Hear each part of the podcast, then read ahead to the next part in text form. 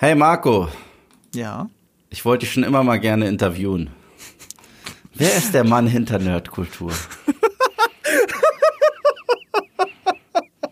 Ich glaube, so haben wir beide noch nie ein Interview angefangen, oder? Noch nie, nein. Ich, Das wäre auch ein bisschen tragisch. also, es gibt ja solche Interviewfragen, die ich so hasse. Also, die ich so hasse, wie zum Beispiel, und die habe ich schon so häufig gehört. Ich will jetzt nicht auf, mit, mit Fingern zeigen, aber sowas wie, wie war das denn am Set? oh Gott, ja. Oder wie ist es denn, vor einem Greenscreen zu stehen? Ist das denn schwierig, auf einen Tennisball zu gucken? Weißt du, was ich nicht auf, auf den Tod wirklich nicht ausstehen kann? Suggestivfragen. Wenn Leute eine Frage stellen, die nur Ja oder Nein Ja, äh, zur also das Auswahl ist ja hat, ein oder, No-Go. oder du hast, du bietest selber in der Frage zwei Antwortmöglichkeiten an. Das Ja. triggert mich so ein bisschen. Das, das, das höre ich viel bei äh, Kollegen, mal beabsichtigt, wirklich als Konzept, mal unbeabsichtigt. Äh, ich habe es bestimmt auch schon gemacht, aber ich bin kein Fan davon. Also wenn, dann rutscht mir das raus, dass ich eine Suggestivfrage stelle. Manchmal stelle ich eine bewusst, aber in dem Wissen, dass nicht Ja oder Nein die Antwort sein wird, sondern dass das äh, ver verfangen wird beim Interviewpartner. Und damit herzlich willkommen zu unserem Interview Super Duper Promi-Special von Nerd und Kultur. Es gibt ein Interview, darüber reden wir, wenn das vorbei ist hier. Das, das, das, das kommt wirklich hier nicht mit rein. Das kommt aber, nicht mit rein. Nein, Du das jetzt ist schon Leute etwas an, was du ihnen nicht bieten wirst. Aber, aber das ist auch nicht von mir, deswegen ist es kein Interview, das ich geführt habe. Ja, aber vielleicht sprechen wir noch mal mehr drüber im zweiten Teil des Podcasts, weil, weil, weil, weil, wir haben euch schon lange versprochen, wir machen mal ein Promi-Special, wo wir nur über unsere Promi-Begegnungen und die meisten auf unseren Interviews reden werden. Und wir haben einfach eine Liste zusammengestellt. Einfach ein Doc mit so einer Checkliste. Weil ich habe gedacht, okay, wenn ich das jetzt noch versuche, so skriptmäßig in eine Reihenfolge zu bringen, kann ich mich auch gleich erschießen. Und ich guck mich, ich guck mir das hier so an und ich habe schon Eve geschrieben, oh shit, allein bei der Liste, die ich geschrieben habe und die ist schon kuratiert, ähm, das wird eine Stunde Podcast. Und, Und dann so, habe ich geantwortet. Und dann habe ich geantwortet. Ich habe gestern so um 21 oder 22 Uhr meine Liste zusammengefasst und ich habe nicht mal alle drin. Natürlich nicht. Und die ist wie lang? wie Doppelt viele so Na- lang. Doppelt mehr als doppelt so lang. Ja, mehr als doppelt so lang als deine. Weil äh, ich habe eine Zeit lang extrem viele Interviews geführt, muss ich dazu sagen. ja, eben, das war dein Beruf. Deswegen war- sind so viele. Also äh, es gehörte tatsächlich mit zu meiner Arbeit, Junkets mitzunehmen. Also Interview-Junkets sind ja diese Pressetouren, wo du hinfährst, wenn die in Berlin stattfinden, fährst du kurz um die Ecke, wo auch immer die gerade äh, untergebracht sind in ein Hotel. Aber das muss man auch dazu erklären, wenn, wenn, wir, wenn Interviews gemacht werden von Webseiten wie uns, äh, fährst du dahin. Hast Also eine Moviepilot und Moviepilot, Filmstarts hast du auch gemacht, ne? Filmstarts habe ich auch früher gemacht. Mhm. Hast du eine vorgegebene Zeit? Also die wird sowas gesagt wie du hast sieben Minuten, was meistens eine Lüge ist, weil dann sind's fünf. Und ähm, du hast dann das Talent vor dir sitzen, du sitzt vorm Talent, neben dem Talent sitzt jemand vom Marketing oder Publizist oder sonst was und zeigt dir immer per Finger. Zwei zum Beispiel, dann hast du noch zwei Minuten Zeit. Eins, da hast du noch eine Minute und dann macht er das abgehackt. The Bull vorbei. Deswegen muss man es halt schaffen, in kurzer Zeit zumindest irgendwas Cooles rauszuholen. Ja. Irgendwas.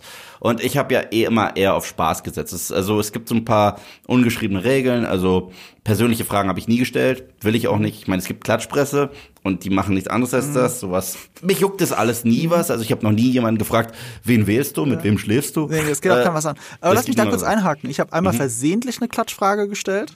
Das war das unangenehmste Interview, das ich hier hatte. Es war keine Absicht, ich bin da reingerutscht. Wir werden dazu kommen.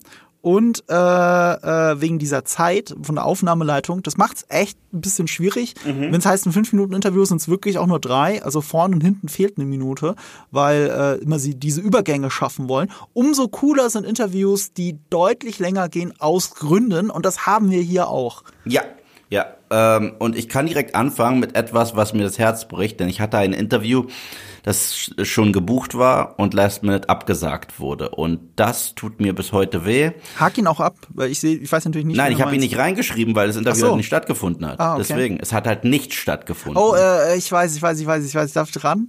Bitte? Äh, Tarantino. Richtig.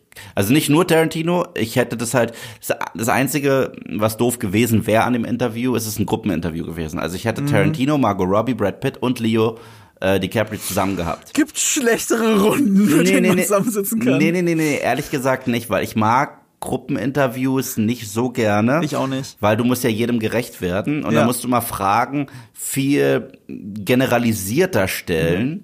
damit alle drauf antworten können. Und ich bin ehrlich, so cool Leo, Margot und Brad sind, wenn ich Tarantino vor mir gehabt hätte, hätte ich mit ihm nur Mhm. filmmäßig abgenördet und ich glaube, die anderen hätten sich auch nicht abgeholt gefühlt.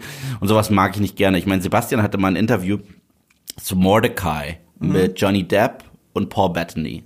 Und fast alle, die da hingegangen sind zum Ju- Junket, haben nur mit Johnny Depp gesprochen. Mhm. Und Sebastian war der Einzige, gefühlt, der vernünftige Fragen gestellt hat, die auch äh, Paul Bettany angesprochen haben. Mhm. Und dann war gleich die Atmosphäre ganz anders, Ja. Mhm. weil natürlich, man fühlt sich ja auch ein bisschen verarscht. Du sitzt da genauso da wie Johnny Depp und kriegst halt kaum Fragen gestellt. Ist doch Mhm. scheiße. Und äh, deswegen hat er das wesentlich besser gestaltet. Dazu habe ich auch eine Anekdote zu einer Person, die wir beide hatten, aber dazu dann auch gleich mehr.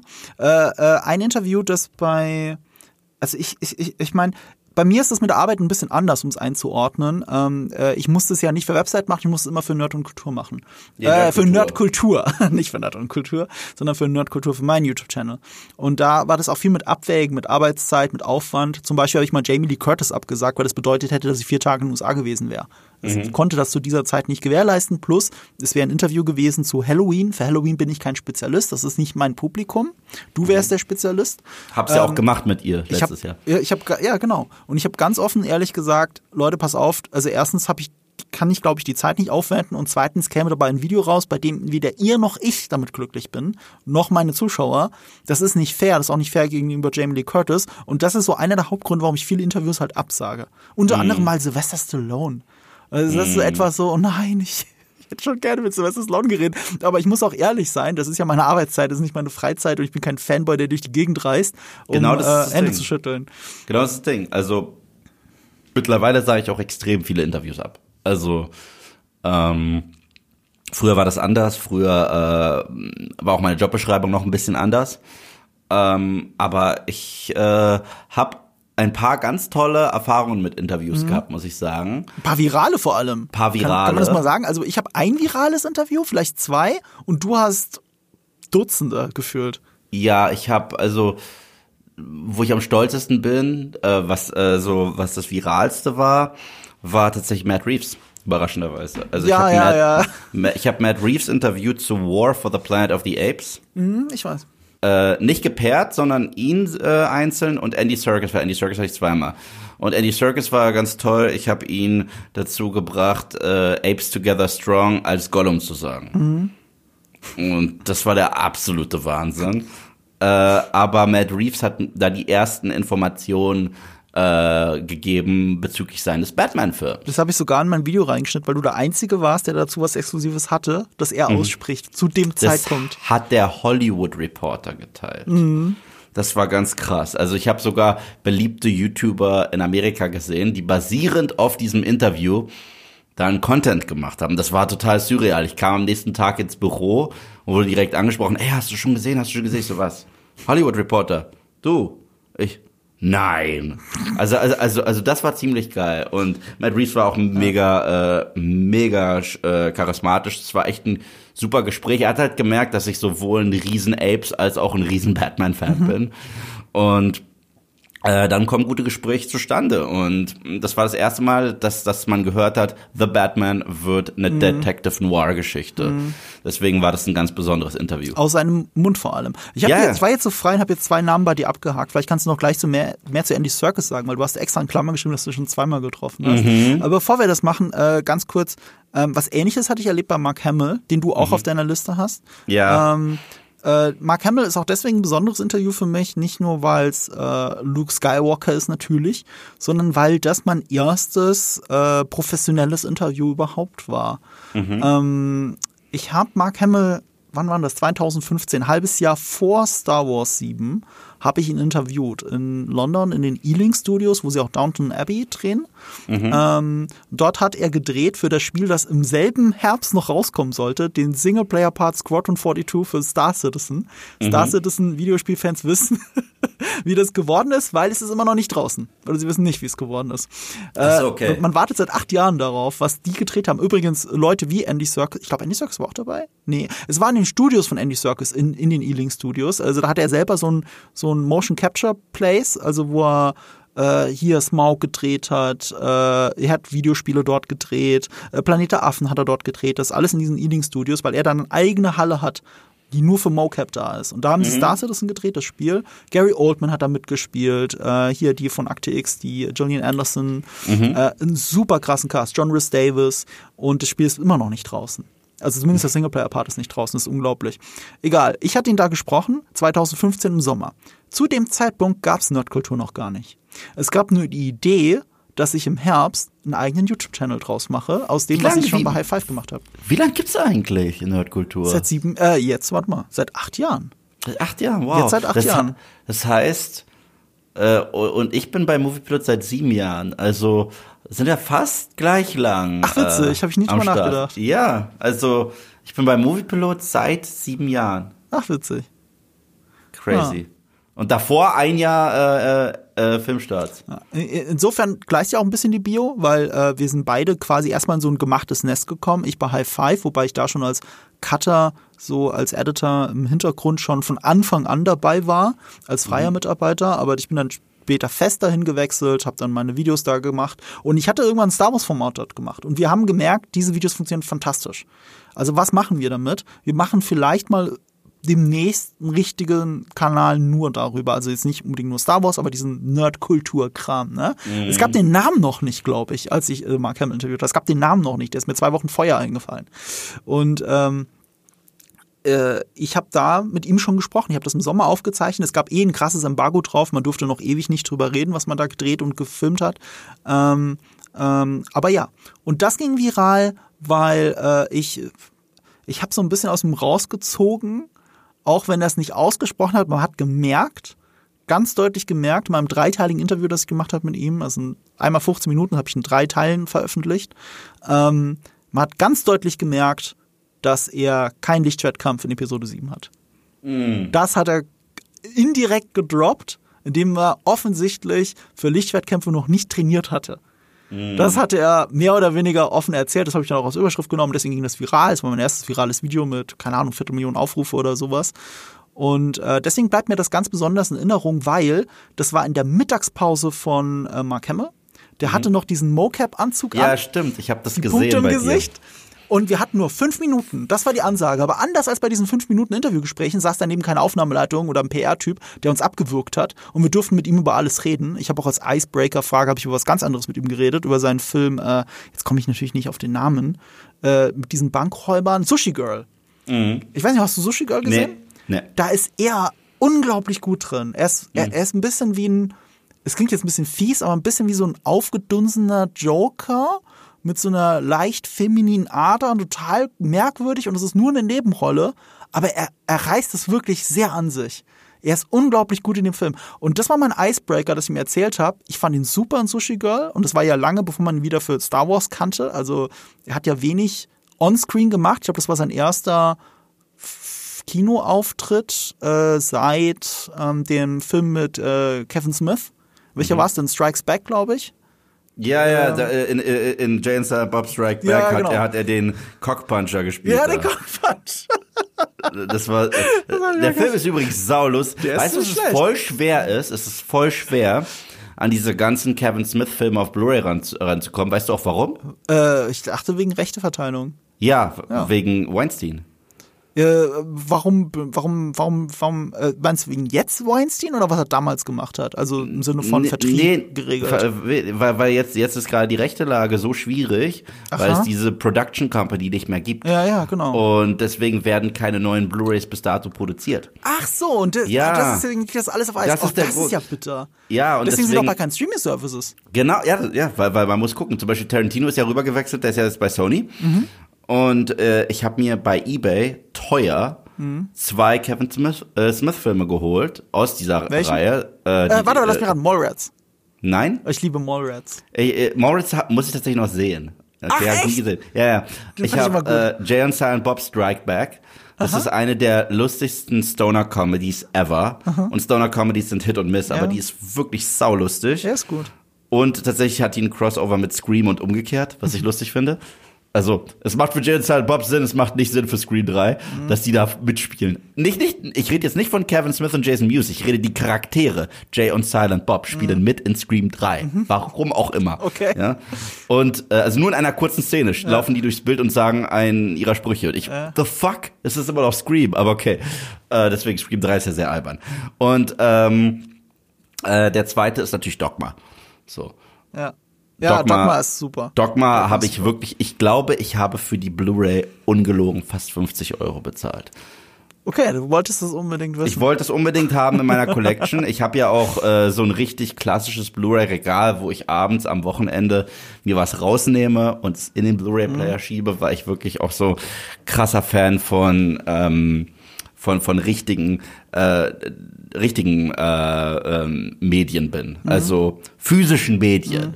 Und ich den Verlust davon ein wenig betrauere. Okay, lass uns mal kurz zu Mark Hamill zurückgehen. Und ich weiß, ich kreis gerade viel. äh, Ich, ich schwöre, ich werde nicht mehr so viel über eine Person reden wie über Mark Hamill, aber das war halt mein, mein wichtigstes Interview irgendwie. Es war mein Durchbruch, es war mein erstes großes. Und was ich so schön fand war, und da war ich sehr stolz drauf damals, als kleiner, äh, äh, war ich sogar noch Trainee in der Produktion, ich bin mir nicht sicher, aber nee, ich glaube nicht mehr, da war schon Vollzeitstelle, aber ähm, weißt du, ich hatte fünf Minuten mit ihm. Es gab zwar niemanden von der PR und so weiter, das war seine Mittagspause, wir saßen da, er in Schminke und allem auf seinem Stuhl, wir haben geredet, äh, wir haben rumgewitzelt, es war super und es dauerte 15 Minuten, fast 20 Minuten haben wir geredet, on-off-camera noch. Und ich weiß noch, er ist dann gegangen, endlich zu seiner Mittagspause. Es war ja seine Mittagspause, es war keine Arbeitszeit. Und dann meinte noch, da saßen zwei Typen die ganze Zeit an ihren Mocap-Rechnern ne, und haben noch Sachen eingerichtet. Und der eine hat so rüber gemeint, also auf Englisch natürlich, dass das ein fucking gutes Interview war und es richtig gut war und, und auch mein Kollege da noch mit dabei war und ein bisschen bei der Kamera dann geholfen hat, weil ich auf einmal vor der Kamera war statt hinter der Kamera, wo eigentlich mein Platz war. Ähm, er war auch begeistert und das war wirklich so ein sehr stolzer Moment für mich. Und äh, wo ich vielleicht auch ein bisschen gemerkt habe, okay, ich will wirklich mehr in der Richtung machen. Ich will, dass Interviews solche Gespräche sind und ich versuche das immer irgendwie diesen drei Minuten Interviews, die man teilweise hat, irgendwie ein Gespräch draus zu machen. Nicht, ich stelle eine Frage und dann gibt es eine Antwort drauf und dann stelle ich einfach die nächste Frage. Ich möchte immer diese Gespräche, in denen sich auch der Gegenüber so ein bisschen verlieren kann und man offen darüber redet, was man vielleicht noch nicht ausgesprochen hat. Und das dann viral geht, ist natürlich cool.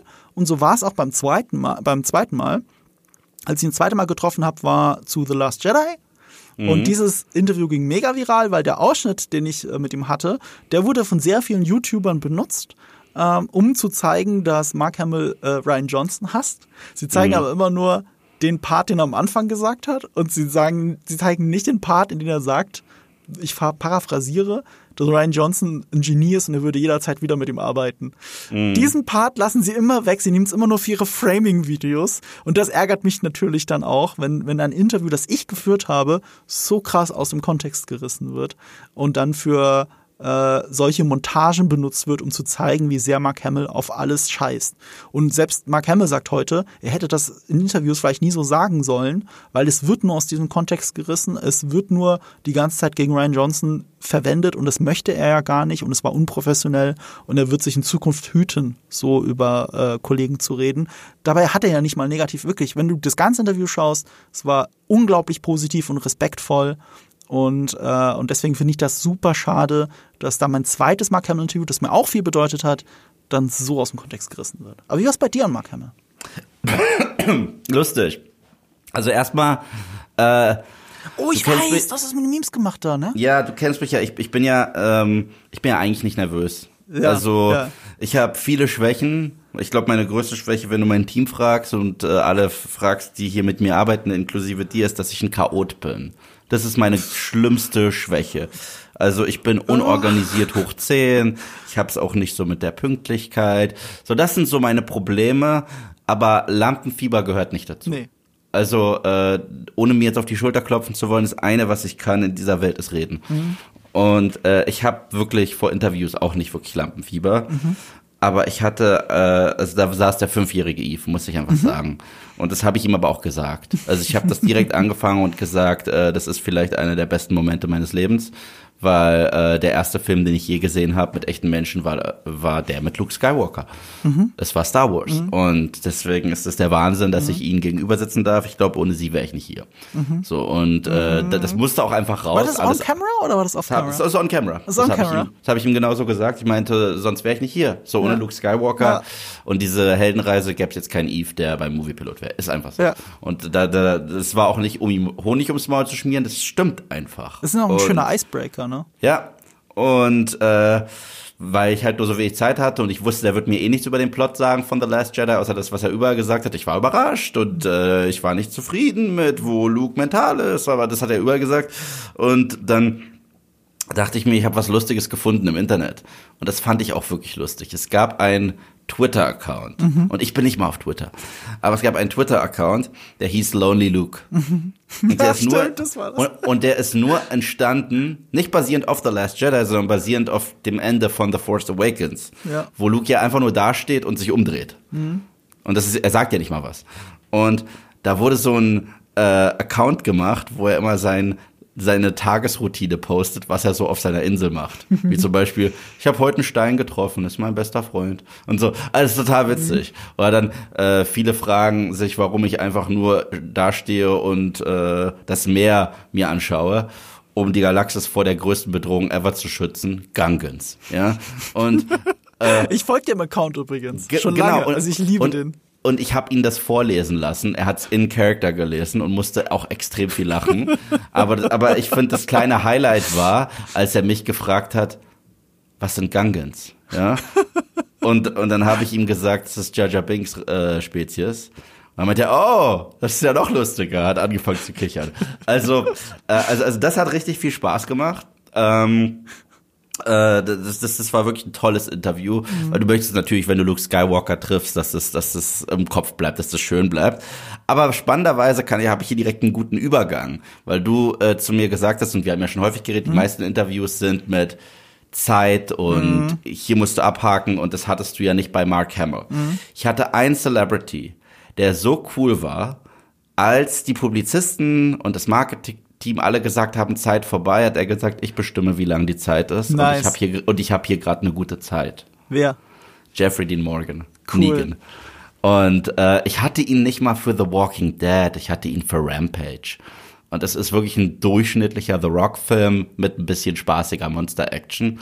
Aber Jeffrey Dean Morgan ist halt in the zone im Film. Der ist halt so cool wie eh und je. Ja. Und ich, wir hatten ja die größte Walking Dead Community und ich konnte es mir nicht lassen. Ich habe ich hab mich ein bisschen schlau gemacht, dass er erst kürzlich Vater geworden war von einem kleinen Mädchen und habe von meiner Negan Actionfigur die kleine Lucille genommen, seinen kleinen Ach so, von der Baseballschläger. Actionfigur hattest Von der du die. Actionfigur. Also wie groß war die dann? Und hab sie ganz klein, so also Also, äh, äh, was hat denn das? Fünf Zentimeter hast du gerade fünf hoch- Zentimeter circa, habe ich ihm äh, die geschenkt und gesagt, das ist für seine Tochter. Hm, Wie süß. Und da hat er sich mega gefreut. Und äh, wir haben jetzt so ein bisschen rumgenerdet. Und das war total lustig. Er meinte doch, ja, ich habe heute früh mit Andrew Lincoln telefoniert. Ich mag den total. Hat mich auch gefragt, und hast du die letzte Episode gesehen? Habe ich nicht gerade einen meiner Lieutenants gekillt? Äh, Also es war wirklich total witzig, weil er ist halt auch ein Nerd. Das darfst du nicht vergessen. Jeffrey Dean Morgan ist ein Nerd. Der äh, hat ja gelobbyt, um Nie- Negan zu werden. Ach, er hat auch, wirklich? Ja, ja, ja. Der, er hat diese Comics selber verschlungen, lange bevor er mitgespielt hat. Ähnlich wie er Alan Moores Watchmen verschlungen Ey, er hat. ist so gut in Watchmen als Comedian. Ja, lange bevor er den Comedian gespielt hat. Und als er den Anruf gekriegt hat von ähm, Robert Kirkman und AMC, um Negan zu spielen, haben die ihm gesagt, ja, wir hätten da eine Rolle für dich im Kopf. Und er, ist es Negan? Weil ich gucke die Serie, ich habe die Comics gelesen, ich weiß, wo, wo ihr jetzt seid in der Story. Ich weiß, wer jetzt kommen müsste. Ist es Negan? Ich sag's mal so, wenn es Negan ist, dann müsst ihr mich gar nicht fragen. So. Und äh, es war ein mega schönes Interview. Es war krass am Thema vorbei, Rampage, aber äh, a, a, aber er hatte auch so viel Spaß, dass er wortwörtlich den Publizisten gesagt hat, nö, ich habe hier eine gute Zeit. Das musste zwar rausgeschnitten werden, ähm, Aber äh, da hatten wir echt, echt eine mega gute Zeit und Jeffrey Dean Morgan, ich kann es einfach nur sagen, wirklich eine der coolsten Socken. Ich hatte ja sehr viele aus dem Walking Dead Cast im Gesamten und die sind halt so eine eingeschworene Familie. Also mhm. selbst Leute, die nicht mehr an der Show gearbeitet haben seit Season 1. Äh, John Bernthal, der war zwei Seasons am Start als Shane. Mhm. Er sagt bis heute, noch nie hat er so eine Liebe erfahren mit Cast und Crew in einer Show. Und wenn die sich sehen, Soniqua Martin Green, die ja jetzt bei Star Trek äh, Discovery mhm. äh, mitspielt, wenn die auf der Comic Con ist und der Walking Dead Cast ist da, nehmen die sich Zeit, um sich zu knuddeln. Mhm. Und das spürst du einfach nur, äh, egal wie die Serie hier und da angenommen wird oder nicht gut angenommen wird, die sind so in der Zone und lieben das und lieben es mit dir, mhm. über diese Serie zu reden. Und was es den Fans bedeutet und dass es Cons gibt, wo Leute in Kostümen bis heute kommen und so. Also die können das selber alle nicht glauben. Selbst so Norman Reedus, der ist so down to earth. Also Daryl Dixon. Ähm, wahnsinnig coole Leute sind das, die äh, echt mit Herz und Seele dabei sind. Und du hast halt das Gefühl, sobald jemand zu diesem Cast dazustößt, hat sich die Art und Weise, wie er äh, es wahrnimmt, in einer Show mitzuspielen, komplett verändert, weil was man zum Beispiel nicht weiß, äh, viele, Edward Lincoln, Rick Grimes, mhm. ist ausgestiegen in Season 9, mhm. ja. Aber er hatte eine Tradition, wann immer ein neues Castmitglied dazu kam zur Serie, äh, das erste, was er gemacht hat, ist mit den Abendessen zu gehen allein und sie äh, an, äh, herzlich äh, willkommen zu heißen an Bord. Mhm. Ja? Und als er nicht mehr Teil der Show war, hat er das trotzdem gemacht. Ist er rübergeflogen und hat neue Leute, er war mit den Abendessen und mhm. hat gesagt, willkommen an Bord. Wie cool ist das denn? Mhm. So. Ich merke, was für ein Hardcore-Fan du bist. Und ich sehe auch gerade nochmal auf deiner Liste sind natürlich sehr viele Walking Dead-Leute drauf. Und du hast auch gerade Norman Reedus erwähnt. Dann lass uns doch kurz über Norman Reedus reden. Also über Daryl Dixon, über. Ich habe ja. ja leider nie gesprochen, aber ich habe mit äh, Hideo Kojima habe mhm. ich äh, zusammengearbeitet, in Anführungsstrichen. Ich habe mal ein verkauftes Video für Death Stranding gemacht, wo ja Norman Reedus auch der äh, Hauptcharakter ist. Und er hat ja da mhm. sehr intensiv mit, äh, mit Hideo Kojima zusammengearbeitet. Und dieses Video wurde damals von Hideo Kojima persönlich abgenommen. Also mhm. abgenickt, okay, das ist cool, das könnt ihr veröffentlichen. Und äh, das ist etwas, das war so mein Fanboy-Moment. Also wirklich, oh, ohne dass ich mit Hideo Kojima gesprochen habe, war das einer meiner größten Fanboy-Momente, als Hideo Kojima dieses Video auf Twitter selber geteilt hat. und, äh, und deswegen, wie war es mit Norman Reedus? Äh, das, war, das war ein Gruppen-Zoom-Interview mhm. während der Pandemie, ja. als no, neun Extra-Episoden rauskamen zu Staffel 10, die letztendlich nicht wirklich gut waren. Mhm. Also da war eine ganz tolle dabei, das mhm. war diese Negan Origin Story. Okay. Alle anderen waren mäßig bis kacke tatsächlich. Aber es war wundervoll. Äh, ich hatte da nicht nur ihn, ich hatte Lauren Cohen, Maggie äh, Angela Kang, die neue Showrunnerin, Ross Marquardt, das ist äh, Aaron, Seth Gilliam, das ist Father, Father Gabriel und Norman Reedus hatte ich zusammen mit Melissa McBride Carol. Mhm. Und ich habe den beiden auch gesagt, was meine Mom für ein Fan von den beiden ist. Ach, witzig. Und dass, und, und dass sie deren Dynamik so liebt. Ja. Und dann hat er gesagt, wir lieben dich äh, und deine Mama jetzt schon. Weißt du? Und äh, die waren alle so down to earth und äh, cool und hatten Bock drauf. Ich habe mich so gefühlt, als wenn ich gerade in diese Walking Dead Familie mit äh, aufgenommen werde, wirklich. Ja. Und dann habe ich mit denen ein Spiel gespielt. Und zwar, ich dachte mir, wie kann ich denn jetzt das äh, unterhaltsam machen? Denn gerade diese Zoom-Interviews finde ich ja zum Kotzen. Mhm. Und dann habe ich äh, Charakterposter ausgedrückt, äh, ausgedruckt. Mhm. Den, das, weil die Serie lief da schon mhm. seit zehn Staffeln habe die in die Kamera gehalten und gesagt, sag mir bitte, welche Figur das ist und wie sie gestorben ist. oh, es, ist, es ist fast schon ein bisschen fies. Oder wie gut waren die in dem Spiel? Das würde mich jetzt interessieren. Äh, Lauren Cohen war so lustig, sie ja. hat äh, jede Antwort bewusst falsch äh, beantwortet. Was darauf hinweist, dass sie es aber auch gut überspielt hat. Wenn sie, nee, nee, sie war? wusste es ganz sie klar. Es? Sie, okay. sie wusste es ganz klar, aber sie wollte Spaß haben. Mhm. Also zum Beispiel habe ich ihr äh, ein Bild von Carl gezeigt. Mhm. Ja. Und dann hat sie gesagt, er hatte eine Puddingvergiftung. Weil es gibt ja eine Folge, wo er so einen ganzen riesen Eimer Pudding isst. Also sie, sie kennt schon ihr, ihr, ihr Walking Dead Zeug, ah, aber sie wollte Spaß das, draus machen. Das ist eine gute Meta-Antwort. Oder ich habe ihr Gregory gezeigt, mhm. den hat ja ihr Charakter exekutiert. Mhm. Und dann, oh, der wurde durch irgendeine ganz schlimme Frau äh, vernichtet. Weißt du, wer so. meine Lieblingsrolle ist in Walking Dead in der Serie? Ich habe ja nur bis Staffel 8, glaube ich, geschaut. Carol? Carol. Melissa McBride. Melissa McBride ist Ich super. finde die so gut. Vor allem, was für einen Wandel die macht seit der zweiten Staffel. Ich mag ja sehr die zweite Staffel, wo das die Autorenstreik, also damals der Autorenstreik-Staffel Ja, ist. der Wechsel auch, ja. Ja, aber äh, ich, ab da hat diese Figur so sehr für mich gewonnen. Auch mit der Vorbereitung aus der ersten natürlich. Ja, und äh, also Carols beste Season ist für mich Season 4 tatsächlich. Das ist ihre stärkste Season. Ähm, und gerade dieser Daryl Carol Bond, das Ja. ist sowas, was, was bleibt und was schön ist, wie er weicher wird äh, durch sie, wie sie ein bisschen härter wird Durch ihn. durch ihn und gleichzeitig wie die beiden am verletzlichsten sind, wenn sie zusammen sind.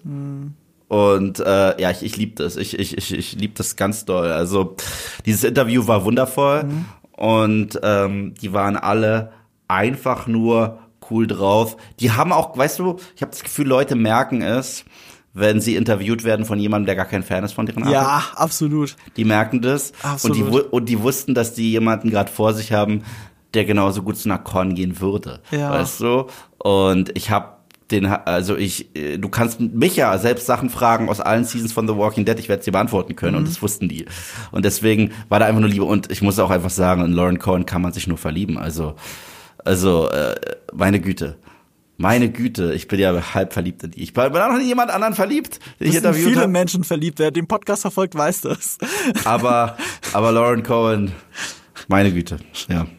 Das kann ich, das kann ich nachvollziehen, äh, aber, äh, aber ja. Äh, äh, ich muss gerade überlegen, was wäre jetzt ein schöner Übergang zu irgendwas, was ich gemacht habe. Aber äh, okay, weißt du was, weil du gesagt hast, äh, man, man merkt es, wenn die anderen nicht Fans sind. Es gab ein Interview, äh, es gab schon mehrere, aber es gab ein Interview, wo mir das wirklich zum Verhängnis wurde. Oh. Das ist, äh, weil ich halt gar kein Fan, ich, ich war auch, also ich konnte mich auch nicht so viel besser darauf vorbereiten, weil es war alles unter Zeitdruck, es waren sehr viele Interviews, die ich an einem Tag gemacht habe. Ich bin extra in LA gewesen für Mortal Engines von Peter Jackson. Oh. Ja, okay, gibt's da Fans von dem Film? Ich finde den okay. Ich finde den okay. Ich finde den keine Katastrophe. Ich habe den zweimal gesehen. Ich, ich finde, man kann auch eine gute Zeit mit dem Film haben. Ich glaube halt, da ist halt viel, viel mehr Potenzial da, als der Film es abliefert. Aber ich finde nicht, dass es wie ein Haus ist, das gegen eine Wand fährt. Und ich weiß, dass dieses, dass es komisch klingt, aber es passt zum Film. Ein Haus, das gegen die Wand fährt. äh, aber, aber ja, ich, daraus sind ein paar coole Interviews entstanden. Eins war ein bisschen schwieriger und damit mache ich jetzt gleich zwei, zwei Leute abhaken. Jetzt muss ich mal gucken, wo stehen denn die Namen? Äh, Robert Sheehan und Layla George. So, Robert Sheehan, den hätte ich jetzt gerne interviewt. Weil jetzt bin ich Fan von ihm. Er ist mit Abstand meine Lieblingsfigur in Umbrella Academy auf Netflix. Er Hab ich ist, nie gesehen, ne? äh, du, ja, äh, ich weiß, ich weiß. Äh, ist, ich finde zum allem in der ersten Staffel passt du was und jede weitere Staffel hat mindestens eine coole Musical-Nummer. Allein dafür lohnt es sich, die Serie zu gucken. Ich fand es in der dritten aber echt schwierige Serie. Und äh, aber Robert Sheehan als äh, Klaus, äh, das schöne deutsche Klaus. Es geht ja um Kinder, die entführt worden sind und äh, quasi die X-Men sind. Ne? Es ist total X-Men. Das ist alles X-Men. Das ist X-Men einfach weitergedacht, aber es basiert auf einer Comicvorlage, die auch schon so ist und noch abgefahrener ist als die sowieso schon abgefahrene Serie. In den besseren Momenten erinnert sie mich ein bisschen an Preacher. Gibt's da nicht einen Schimpansen? Ja, Okay. ja. Das war ganz ehrlich. Und auch gut gelöst. Ganz ehrlich, das war, das war der einzige Grund, warum ich's gucken wollte. Ey, in der zweiten Staffel gibt es einen Typen, der hat einfach einen Goldfisch als Kopf. Ja, aber, aber ich, ich, ich, ich, ich bin so ein Affenfan. Ich weiß nicht warum, ich bin so ein riesiger Affenfan. Gib Umbrella Academy noch mal eine Chance. Auch wenn Ich Leute ey, mal In sagen- den guten Momenten ist es eine fantastische Serie. Auch wenn Leute mal sagen, was magst du mehr, King Kong oder Godzilla? Ich bin gefühlt der Einzige, der sagt King Kong. So, Äh, nee, ich bin ja auch King Kong. Team King Ja, Kong. gut, das aber damit schon das Thema. in der Minderheit. Das, mag, das stimmt tatsächlich. Nee, nee, das stimmt gar nicht. Ich habe äh, mal Leute auf, äh, äh, auf mir auf dem Channel gefragt, Godzilla oder King Kong? Mehr nicht, ne? Godzilla oder King Kong? 51% Godzilla. Oh, bei mir waren wesentlich mehr. Also es war aber, aber 51% von mehreren tausend Antworten fand ich schon witzig, dass es wirklich so nah beieinander ist, Godzilla oder King Kong, diese Glaubensfrage. Hätte ich nicht gedacht. Aber Robert Sheen auf jeden Fall. Jetzt im Nachhinein bin ich Fan von ihm. Damals kannte man ihn von Misfits oder so, wenn man das gesehen hat. Das habe ich aber nie geguckt. Ich weiß, das habe eine ich gute gesehen. Serie ist. hab, ich habe die erste Season gesehen. Ja, aber dann weißt du doch, wer er ist. Ich meine, lange, dunkle, lockige Haare. Ja, ja, ja. Ne? Äh, Der unglaublicher Comic Relief in äh, Umbrella Academy, wirklich mit Abstand meine Lieblingsfigur. Äh, jetzt liebe ich den Typen, aber damals wusste ich nicht, was ich tun soll. Ich war wirklich völlig überfordert. Er und Layla George, auch so eine Newcomerin. Und äh, jetzt pass auf, ich dachte, okay, ich habe ja eh nur ein paar Minuten, ich nehme den Fokus ihre Schauspielkarriere, weil sie jetzt so jung sind, so ein bisschen der Star Wars-Vergleich, jetzt bist du in so einem großen Blockbuster-Film, ne, was ist, wenn du auf solche Rollen festgeschrieben wirst? Ist bei Mortal Engines natürlich im Nachhinein eine dumme Frage gewesen, weil der Film gefloppt ist, aber das hätte man ja nicht ahnen können. So, mhm. und dann ist mir bei Lella George im Lebenslauf aufgefallen, oh, das ist die Tochter von Vincent D'Onofrio. Okay. Den Full Metal Jacket Guy oder den Kingpin Guy aus der Daredevil-Serie. Wie cool ist das denn? Und dann war sie, wenn man das googelt, war das schon leicht rauszufinden, die Freundin von Sean Penn. Hm. Ihr Vater ist Vincent D'Onofrio, ihr Lebensgefährte ist Sean Penn. Und ich dachte, Marco, stell doch mal eine coole Frage, was sie denn von den beiden so gelernt hat, was sie so als Schauspieltipps mitgeben. Können die Leute mal ein bisschen über ihre Schauspielerei reden, finde ich immer gut. Ich finde, Artists wollen über Art reden, nicht über, darüber, wie es am Set ist, sondern sie wollen über Art reden. Und weißt du, was da passiert ist? Habe ich dir das schon mal erzählt? Ich glaube schon, die waren gar nicht mehr zusammen oder so. Sie hat gesagt, das ist nicht mein Freund. Und oh. ich war wirklich so da, aber wirklich so mit einem eiskalten Gesicht. Und Robert Sheehan so auch so neben ihr und schon so, oh, mit groß aufgerissenen Augen, jetzt bist du in Fettnäpfchen getreten. Und ich so, fuck, Mann, ich hab das beim Google, jeder sagt das, dass ihr zusammen seid. Und ich war wirklich so, ich war so perplex ich meine, ich habe eh schon nicht das beste Englisch, wie wir jetzt mehrmals in diesem Podcast festgehalten haben. Mein, mein Englisch, in dem Moment war ich so aufgelöst, ich habe komplett die Sprache verloren. Ich habe auf einmal in Englisch geantwortet, weil ich nicht mehr wusste, ich konnte mir da sowieso nicht umgehen. Ich war wirklich, das war die unangenehmste Interview, Interviewsituation, die ich je hatte ich habe es nicht mal gerettet, sondern irgendwann war das Interview vorbei und die waren aber nett, weißt du, Handshake, alles, die waren nett, die, die, also wirklich, ich kann nichts Schlechtes über die beiden sagen. Und äh, es war auch dumm von mir, sie in diese Situation zu bringen, ohne wirklich sicher zu sein. Ich dachte, weil, weil du es beim schnellen Googlen so leicht findest, ich glaube, es stand sogar auf Wikipedia.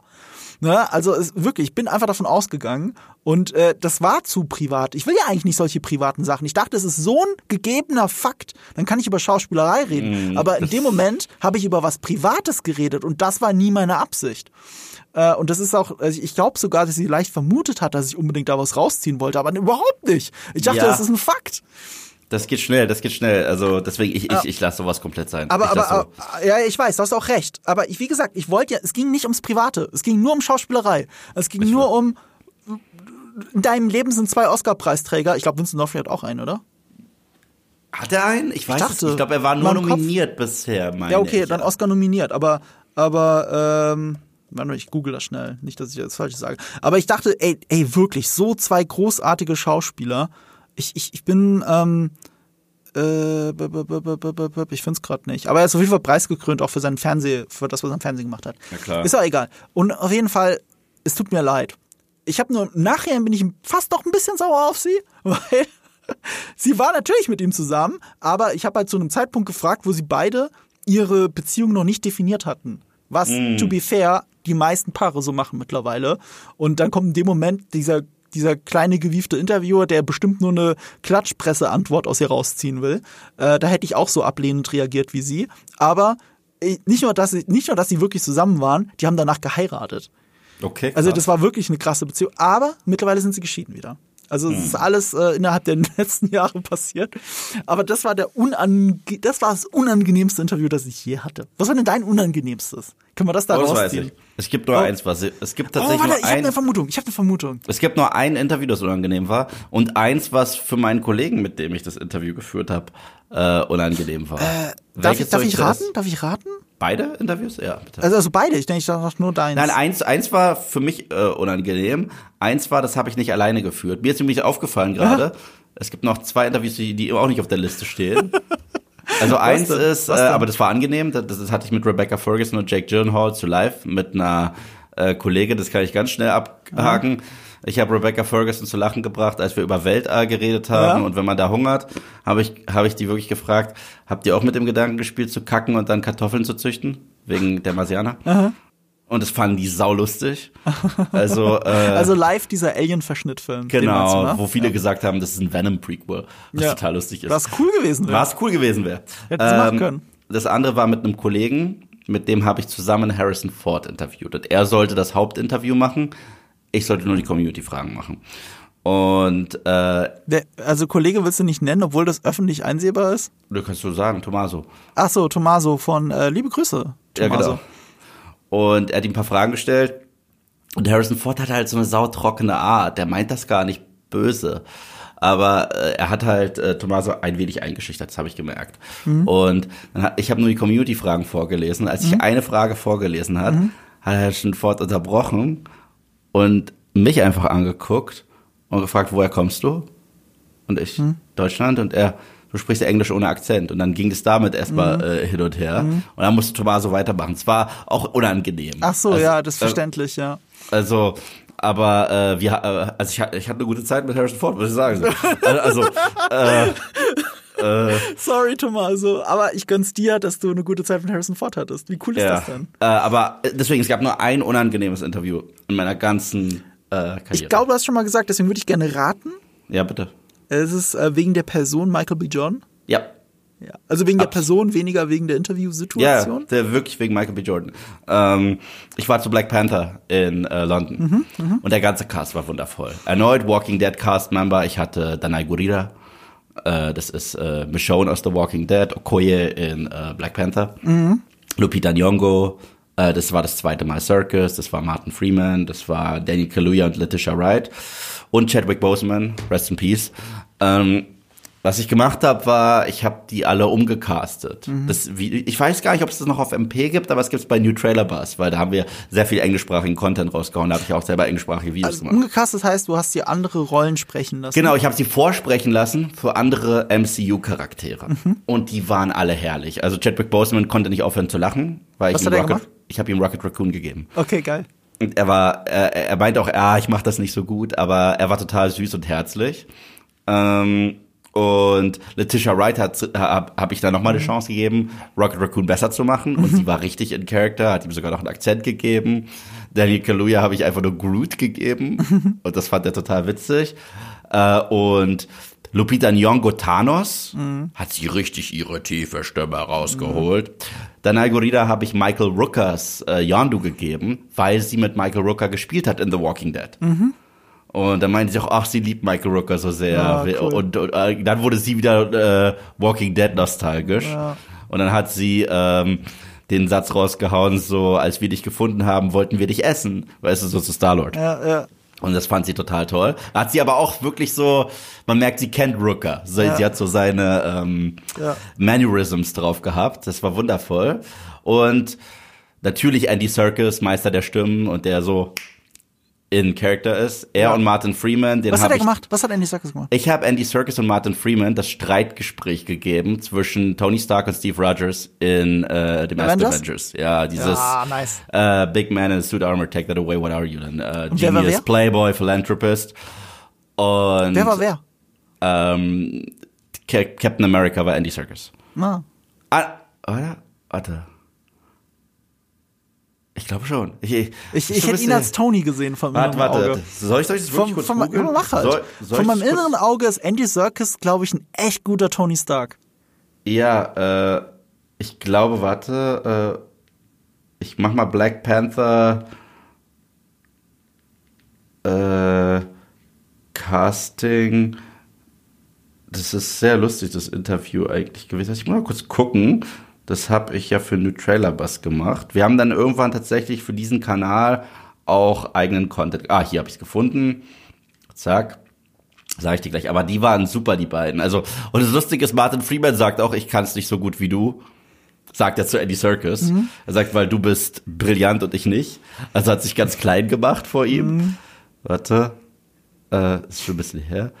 Sag ich dir gleich. Ah, hier. Ist auch eine witzige Kombination, weil ich gerade drüber nachdenken muss. Die haben ja auch äh, Smear, äh, nee, also Ah, Gollum. ja, ja, ja. Ta tatsächlich war Andy Serkis Captain America, aber er hat Ja. immer so, put on a suit. So, Okay, geil. also, äh, let's go a few rounds. Also das, das war ziemlich cool und die haben alle mitgemacht, waren alle spaßig, aber ich wurde bei diesem Junket gewarnt, dass eine Person Starallüren hat, Mhm. dass eine Person eine Diva ist, die schon so ein bisschen sich Also Diva-mäßig... welche Person? Ja, da komme ich gleich zu. Dass eine Person an dem Tag auch noch Geburtstag hat und dass eine Person bereits auf einen Film angesprochen wurde, auf den diese Person nicht sehr stolz ist und das ist Fantastic Four, das Remake, denn es handelt sich um Michael B. Jordan, der Eric Killmonger gespielt hat. Da habe ich ihm Loki gegeben hat einfach gesagt, nee, mache ich nicht. Er hat einfach gesagt, nee, mache ich nicht. Und dann saß ich erstmal so da. Okay. Und dann war so zehn Sekunden so ein unangenehmes Schweigen. Ich habe das auch nicht hochgeladen, weil es war so unangenehm. Und Du hast es noch irgendwo, du hast es nie veröffentlicht. Nee, es war viel zu unangenehm. Also erstens, niemand hätte was davon gehabt. Äh, ich, sah aus wie der krasseste Affe, der rejected wurde, und Ja. er sah aus wie der unsympathischste Kerl ever. Ja. Also das wäre einfach nur das Win-Win-Situation hochzuladen. so rum, ja. Ja, also da hat niemand was von, außer so ein bisschen Fremdschämen. Und ähm, er war sehr kurz mit den Antworten. Er hat wirklich nur klassische Marketing-Antworten gegeben. Klar, liebe ich Comics, hab schon in Comics mitgespielt, in Filmen. Also, was so traurig ist, weil ich bin ein großer Fan von Michael B. Jordan als Schauspieler. Er ist ein phänomenal dramatischer Schauspieler. Aber ich kann nur von meiner Erfahrung mit ihm sprechen und Leute meinten, der hat ein großes Ego. Und nachdem ich Creed 3 gesehen habe, wo er Regie geführt hat, und ich sehe, wie er in diesem Film Adonis inszeniert, ja, glaube ich noch mehr. So, also ähm, deswegen, das war das einzige Interview, das nicht, äh, das es auch nicht Spaß gemacht hat. Aber weißt du, der, wenn der ganze restliche Cast, Daniel Kaluuya, Letitia Wright, äh, Martin Freeman, ähm, Andy Serkis, Chadwick Boseman, Danai Gurira, Lupita Nyong'o, die waren alle einfach nur Charisma pur, einfach nur nett, herzlich, lustig, nerdig, spaßig. Alle äh, hatten Bock und er nicht ja, dann, dann passiert es halt, weißt du. Und das Gute ist, ich hatte ihn auch nicht gepaart mit irgendjemandem, ich hatte ihn allein. Das heißt, ihn habe ich gekonnt rausgeschnitten und, und hatte ja genug Material, was cool war mit den anderen. Ja, immerhin. Und den Rest ist halt super positiv in Erinnerung. Das erinnert Absolut. mich an einen anderen Regisseur, mit dem ich ein Interview hatte, wo mir auch im Vorfeld gesagt wurde, er ist sehr schwierig. M. Night Shyamalan. Oh ja. Gerüchte sagen auch, er reagiert schon sehr negativ drauf, wenn man seinen Namen falsch ausspricht. Was ich ein bisschen verstehen kann, aber es ist ja trotzdem ein schwieriger Name. Ja. Gerade äh, für westliche Zungen, weil das ja ein, äh, von der Abstammung her indischer Name ist. Mhm. Und ähm, es ist nicht so leicht. Und äh, ich hatte super Schiss vor diesem Interview. Und äh, ich hatte davor von Glas, den ich im Nachhinein gar nicht so toll fand, aber die ersten 15 Minuten gesehen. ja. Und die fand ich aber super. Die fand ich wirklich gut. Die haben mir echt Spaß der gemacht. Anfang ist auch sehr stark. Ja, oder? Also aber ich, danach mag, aber, ich, der aber, ich, aber ich mag sogar das Ende. Also ich mag Glass. Ich, ich mag die ganze Trilogie. Ich weiß, Obwohl ja. Unbreakable ist ein Unbreakable ist halt das Meister- Meisterwerk. Ist ein Meisterwerk. Das ist ein Ja, Meisterwerk. das ist halt der Punkt. Ja. So, das kann man, muss man M. Night Shyamalan lassen. Das ist halt ein absolutes Meisterwerk. Und äh, ich habe mir ja die ersten 15 Minuten von Glas angeschaut. Danach war das Interview, ich glaube, im Bayerischen Hof in München. Also auch eine sehr ausgewählte Stätte. Vor mir waren auch ganz viele andere Interviews und äh, also ich war der X-te, ne? Und ich hatte auch wieder nur so drei, fünf Minuten oder so. Äh, da wurden da richtig durchgeschleust. Ich war wirklich in dem Fall sehr nervös, finde ich. Äh, relativ. Und wegen dieser Ansage, der soll halt schwierig sein und äh, es gibt Leute, die dürfen ihn nie wieder interviewen. Irgendwie sowas wurde mir gesagt. Es ist nur Gerücht, das muss ja nicht stimmen. Und dann hatte ich das Interview und ich habe direkt als Eisbrecherfrage, bin ich mit Unbreakable eingestiegen. Ich habe mit ihm, naja, also ich habe ihm davon erzählt erstmal, dass der Tarantino sagt, dass das einer der besten Filme der letzten 20 Jahre ist, weil Superman-Mythos, nur ohne Superman und so weiter und so fort. Und dann saß erstmal M. Night Shyamalan da und du weißt ja, wie es bei solchen Leuten ist. Manchmal ist es auch cool, wenn man sie im Ego streichelt. Ich wusste, dass Tarantino den mag, aber ich wusste nicht, dass er gesagt hat, das ist einer der besten Filme der letzten 20 Jahre. Ja, doch, doch, doch. Das- ich kenne das, äh, das, das Video ist toll. Wo Tarantino über seine 20 Lieblingsfilme Ja, ich weiß. spricht, äh, seitdem er selber Ja, Filme macht. Aber er wusste das halt nicht. Er wusste das nicht. Und, äh, und das war auch gerade für ihn so News. Das ist wirklich einer seiner Lieblingsfilme ist von Tarantino, in, seit er selber Filme macht. Seit, das waren halt 20 Jahre. Und, äh, und er so, okay. Und, äh, und dann haben wir halt drüber geredet, warum Unbreakable so großartig ist. Was Split dem beifügt, was vor allem Glas mit dem Superhelden-Mythos macht. Und wir haben philosophiert. Wir haben da gesessen und haben philosophiert über den Mythos Superhelden. Und er hat Gegenfragen gestellt. Und, und es war wirklich so, ähm, also was ich denken würde. Und dann habe ich ihm meine Analyse von, von äh, Glas basierend auf Unbreakable gegeben, was ich glaube, was mir Glas über die gegenwärtigen, also als Metakommentar über die Avengers und so sagen möchte, vielleicht. Und er war, also es klingt jetzt, ich habe erst gedacht, okay, der, der vielleicht ähm, schmeichelt er mir auch absichtlich zu sehr, aber er hat wirklich gesagt, okay, es ist, als hättest du den Film geguckt Äh, ich, ich, glaube, du wirst äh, äh, sehr zufrieden mit dem Film sein oder du, ich bin gespannt, was du über den Film, von dem Film hältst und so weiter. Na, und es war halt ein kurzes Interview, aber es war ein intensives Gespräch über mhm.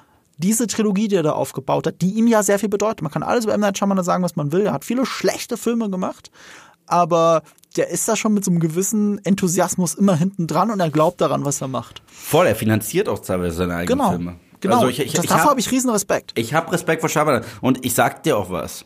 Mhm. Selbst seine beschissenen Filme, ja, mhm. haben einen derartigen Unterhaltungswert. Also, aus anderen Gründen. Aus anderen Gründen. Aber ich bleib dabei. The Happening ist eine der besten Comedies, die ich je gesehen Ich guck The Happening gerne. Ich finde den so lustig. Und The Lady in the Water ist das, was du bei Joker in der Zelle findest, mit Fäkalien geschrieben. Ja, so. Ich muss da auf unseren Podcast verweisen über das mit der Hütte. Wie heißt das mal? Cabin in the uh, Knock at the Cabin. Knock at the Cabin, weil Cabin in the Woods dürfte ja nicht heißen. So heißt aber das die Buchvorlage, glaube ich.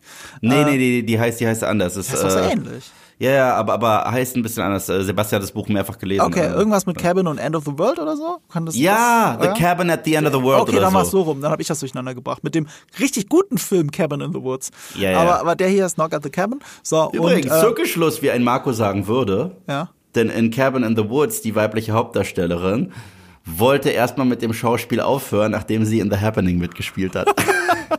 Gott. Oh Gott, es tut mir so leid. Ja, auf jeden Fall, ich möchte ja nur auf diesen Podcast verweisen, wo wir über Knock at the Cabin reden. Da reden wir sehr viel über M. Night Shyamalan. Aber das Ende dieses Interviews, und das fand ich so schön, wir haben uns verabschiedet, also als die Kamera schon aus war, ich stehe auf und er sagt so, thank you. Thank mhm. you. Ja, oder wirklich so ein ehrliches Thank you. Und ich habe so, oh, das war schön, dass er das gesagt hat. Und dann gehe ich raus und laufe an der Aufnahmeleitung vorbei und der Typ, der da sitzt, das sind ja immer so die abgebrühtesten Leute, die, der hat gerade das 20. Interview da mitgedreht und er guckt fast schon so gelangweilt so rüber und sagt so zu mir, das hat er nicht zu jedem gesagt. Mhm. also dachte ich so, oh, shit, okay. Das war wieder so ein Moment. Deswegen mag ich Interviews. Ich mag Interviews mit Leuten, die ich bewundere, weil da entstehen Gespräche. Ja, und sowas liebe ich. Lieb, also ich, ich liebe es ja auch, Interviews zu führen. Ich mache das total gerne. Es macht mir richtig viel Spaß. Ähm, ich hatte auch immer echt gute ähm, Gespräche auch mit den ganzen Teams da, also mit, mit den Agencies und so weiter. Mhm. Die waren auch echt happy. Also äh, nach meinem äh, nach meinem Erfolg von Black Panther, das habe ja. ich nämlich nicht verraten, ja, äh, dieses Spiel durfte ich gar nicht spielen. Okay, die haben eigentlich sogar gesagt, mach keine Spiele. Ich habe aber trotzdem eins gemacht. Ich ja. habe eins vorbereitet mit diesem Casting. Ja. Und äh, ich habe diese Papiere versteckt in meiner Jackentasche. Und weil, weil, weil, weil, weißt du, wie ich Interviews führe? Ich führe Interviews so wie je, jede Gespräche, die ich mit Menschen führe. Und zwar, ja. ich schaue, wie wir harmonieren. Ja. Und wenn ich mit jemandem sehr gut harmoniere, dann weiß ich, okay, haben die Bock drauf. Ja. Mhm. Und dann habe ich das einfach gemacht. Also einfach, als ich gemerkt habe, okay, die, die, die, die sind locker drauf, die haben Spaß gerade, dann lege ich mal los. Und da haben die sich gefreut. Mhm. Und weißt du was, danach freut sich dann aber auch die Agency. Mhm. Und die ruft mich dann an. Auf einmal kriege ich einen Anruf privat. Mhm. Hey, wir geben dir ex ein extra langes Interview. Aufgrund des Black Panther-Dings. Mhm. Mit? Mit Ryan Reynolds, Zazie Beats und Josh Brolin. Oh, wie geil! Ja, zu Deadpool 2.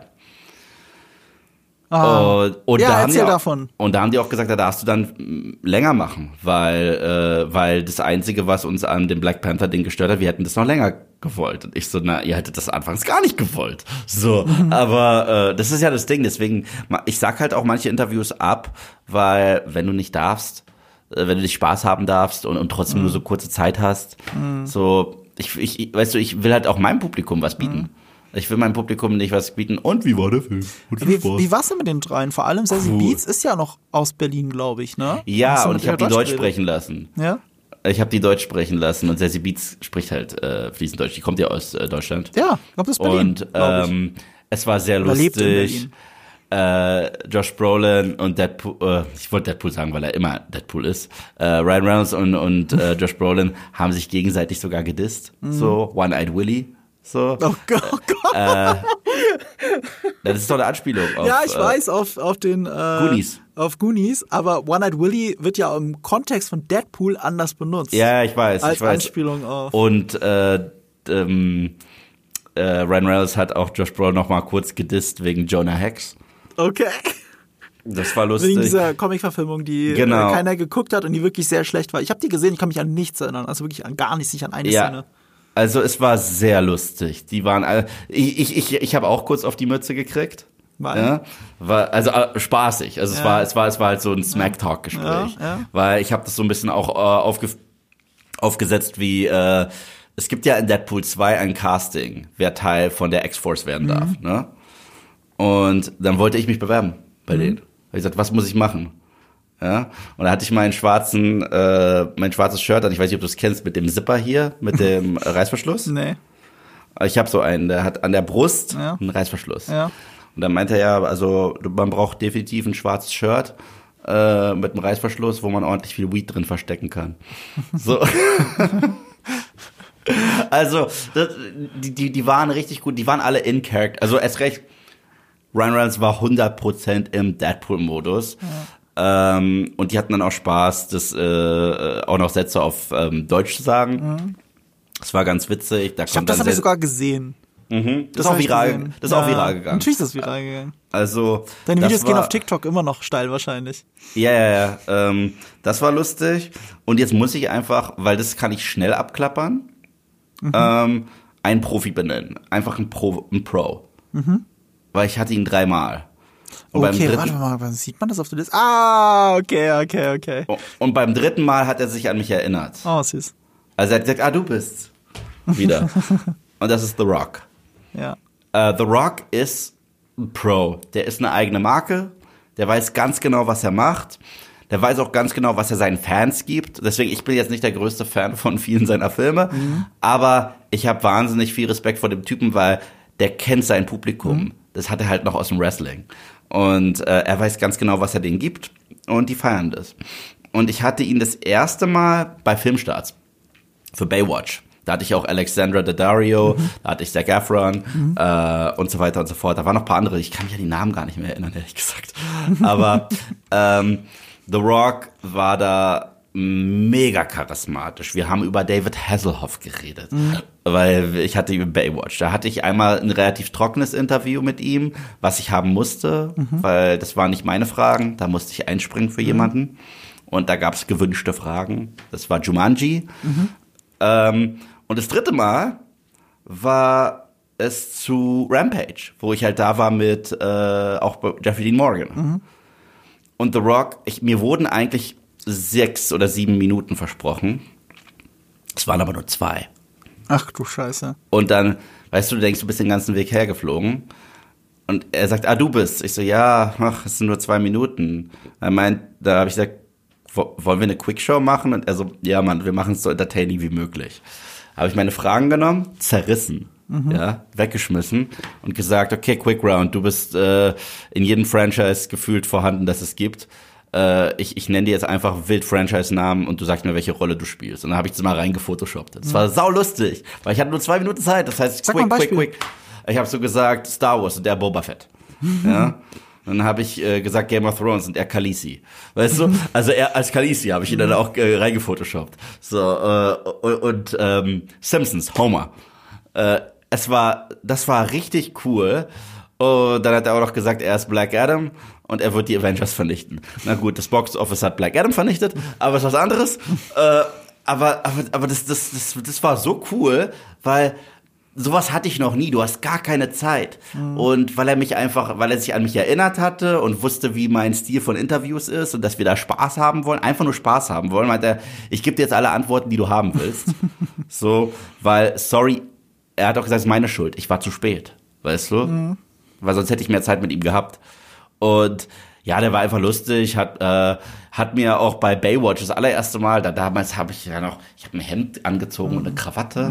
Ich bin reingegangen, so cooler Style, weißt du so? Und also der, der, der ist halt äh, ein Profi, der kommt wirklich, der ähm, weiß ganz genau, wie er sich zu verhalten hat. Da ist, ich weiß, es gibt immer Gerüchte, Ego mit ihm und Vin Diesel mag alles sein, aber wenn er in der Öffentlichkeit ist, der ist durch und durch Pro und das muss man ihm einfach hoch anrechnen. Also nach allem, was ich immer hinter den Kulissen höre, liegt das aber mehr an Vin Diesel als an The Rock. Ja, ja, höchstwahrscheinlich, höchstwahrscheinlich, weil, weil man merkt es ja auch, wenn du dir einen Film anschaust wie Fast and the Furious 9 oder Hobbs and Shaw, die sind ja fast so ein Jahr äh, äh, Unterschied. Hobbs Shaw ist doof, weiß aber, dass er doof ist. Also das heißt, der macht, der macht Spaß. Der ist eine dumme Buddy-Comedy, die, die halt richtig doof ist. Mhm. Aber die weiß es und deswegen kann ich den genießen. Mhm. Fast and the Furious 9 ist aufgeblasen, nimmt sich total ernst und Vin Diesel denkt, der äh, hat gerade äh, ist ein Contender für einen Oscar. so, also und das das macht den Film wesentlich beschissener als Hobbs Shaw.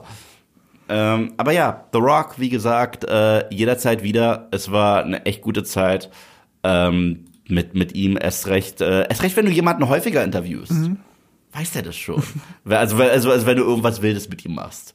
Und äh, sagt, ach du bist, weißt du, wenn, wenn du schon zur Tür reinläufst, mhm. das gibt dir dann auch als Interviewer so ein richtig gechilltes Gefühl so. Ich hatte so ein bisschen das gegenteilige Erlebnis mit Elden Ehrenreich, den du auch auf deiner Liste hast. Ähm, ja, ja. Wegen Solo nehme ich an. Ne? Wir haben beide wahrscheinlich yeah. Solo interviewt. Äh, und ich habe mich vorher viel mit ihm auseinandergesetzt und ich wurde richtig zum Fan von ihm. Weil mhm. äh, wenn du dann seine anderen Filme schaust, also all diese Independent-Sachen, was für ein unglaublich guter Schauspieler eigentlich Elden Ehrenreich ist, das sieht man auch jetzt gerade wieder. Warte mal, welchen Film, für welchen Film wird er gerade so gelobt? Ich oh, ich wusste es, aber weißt du, wo er Es war nicht Cocaine Bear, da spielte er auch aber mit. Aber da war er gut. Er war gut er, in Cocaine er hat echt, er hat echt gutes Comedic Timing. Äh, vor allem Hail in, Caesar. Ja, ich wollte es gerade sagen. Er ist ein Hail, Hail Caesar, der größte Scene-Stealer.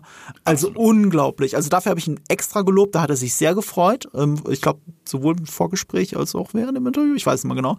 Ähm, es, äh, aber du hast gemerkt, das ist jemand, der, der, der lebt halt für die Schauspielerei, der macht das nicht, um ähm, um Fun in Interviews zu machen oder so, sondern eigentlich hat er nur Bock, richtig gut zu spielen und dieses er ist noch ein bisschen überfordert von dem ganzen Drumherum. Absolut. Und so wirkt er auf mich an diesem Interviewtag, wo ich ja auch nur einer von 100 Leuten war, die ihn interviewt haben.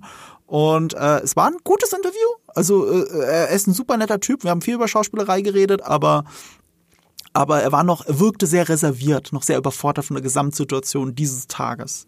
Bei weißt mir. du, dass das wir beide bei dem gleichen Junket waren?